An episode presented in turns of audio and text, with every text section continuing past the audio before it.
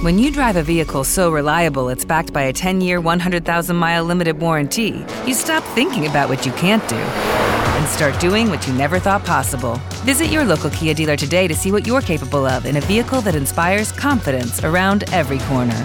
Kia, movement that inspires. Call 800 333 4KIA for details. Always drive safely. Limited inventory available. Warranties include 10 year 100,000 mile powertrain and 5 year 60,000 mile basic. Warranties are limited. See retailer for details. Star Wars 7 by 7 episode 2514. All right, here we go with the Bad Batch briefing. It is cornered. This is episode 4, puts us a quarter of the way through the first season of the Bad Batch. And yeah, let's go, shall we? Punch it.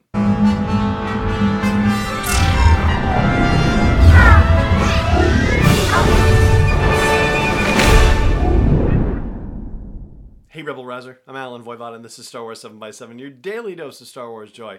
And thank you so much for joining me for it. So, Cornered finds our Bad Batch heroes on the run, and things are getting even more perilous for them. Not only are they out of rations and out of fuel and almost out of money, but their ship has also been identified, and so they're gonna have to find a place to lay low, to stock up, and to change the signature key on their ship so they can continue to move about the galaxy but be undetected while they do so. Now, this is a full spoiler briefing just in case you need the warning.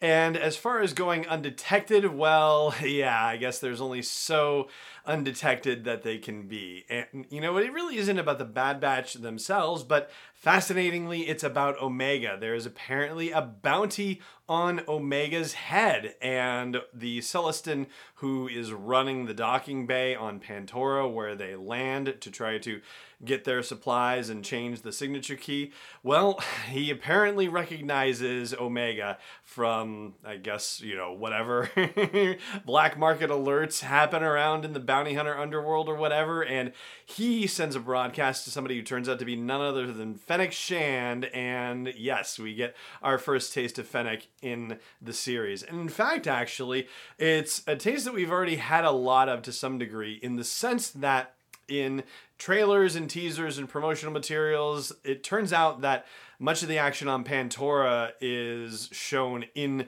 the trailer. Or actually, I guess what I should say is what snippets we see of action with Fennec Shand are pretty much taken from this episode. That's something we'll have to keep an eye on for a while. In the meantime, let's talk about the rest of the episode. So they're initially going to go to Ida Floor. That's a planet that appears for the first time, named for the first time ever in any Star Wars story, as far as we know. And instead, because they don't have enough fuel to make it there, the closest stop that they can make is Pantora. Pantora has shown up in the Clone Wars previously, so it's not an entirely new situation. So this, of course, adds another level of mystery to the Bad Batch and gives us more intrigue going forward. Who exactly put the bounty on Omega's head and who brought Fennec in to help collect it? And if you've seen Revenge of the Sith, then you've certainly seen a Pantoran, and a rather famous one in his way, Baron Papanoida, who was played by none other than George Lucas himself in Revenge of the Sith. He was a Pantoran, so there you go. And speaking of the prequels, I have to say the chase scene with Fennec and Hunter really did kind of give Attack of the Clones vibes, right? That very kinetic action scene in the beginning of the movie where Obi-Wan and Anakin are chasing Zam Wesell, right? Similar kind of thing. And the actual, you know, helmet and outfit that Fennec Shand wears is almost reminiscent of Zam Wesell's in its way and the droids that come to help the Bad Batch toward the end of the episode kind of give off little D Squad vibes from the Clone Wars, or the you know droids that helped Ahsoka and Rex escape in the final story arc of the Clone Wars in season seven.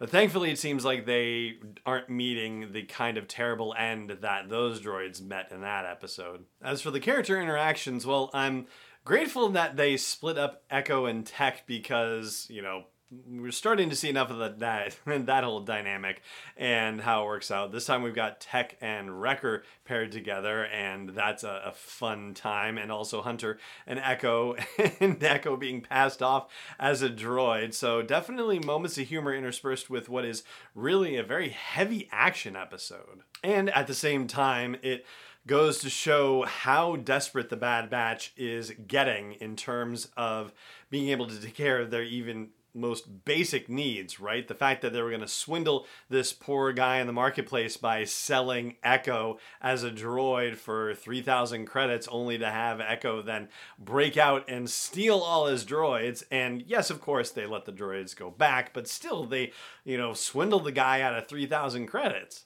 And this was an honest merchant, too. It's not like we're talking about a scoundrel here or anything like that. You know, the.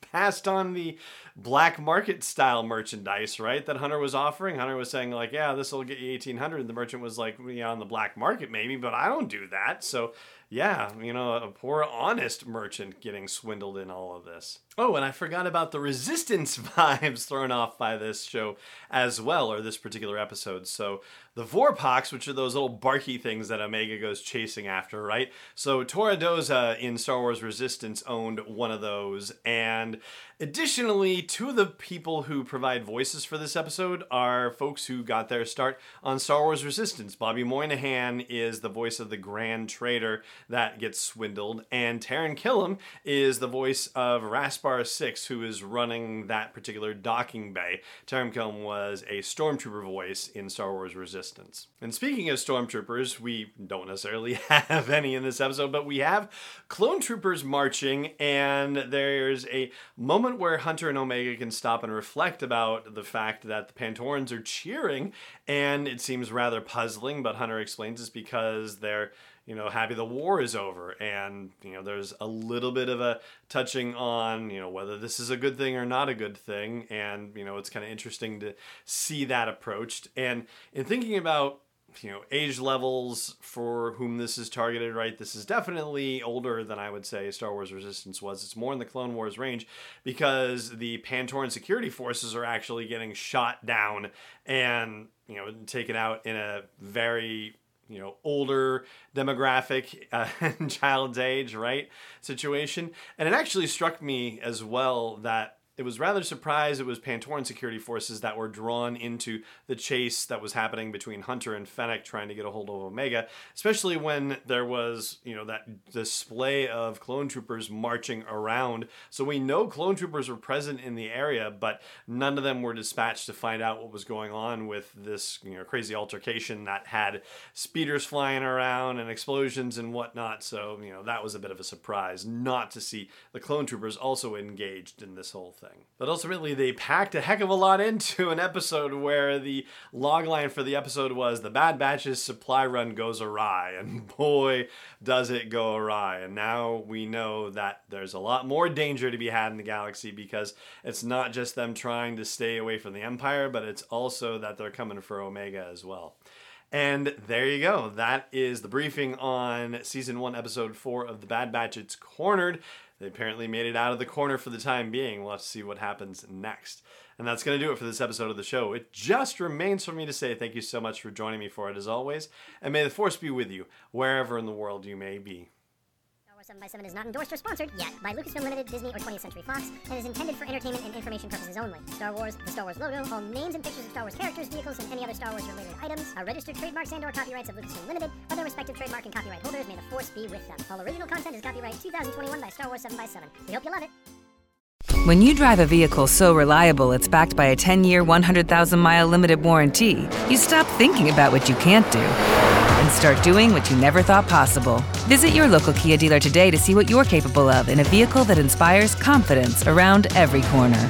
Kia, movement that inspires. Call 800 333 4KIA for details. Always drive safely. Limited inventory available. Warranties include 10 year 100,000 mile powertrain and 5 year 60,000 mile basic. Warranties are limited. See retailer for details.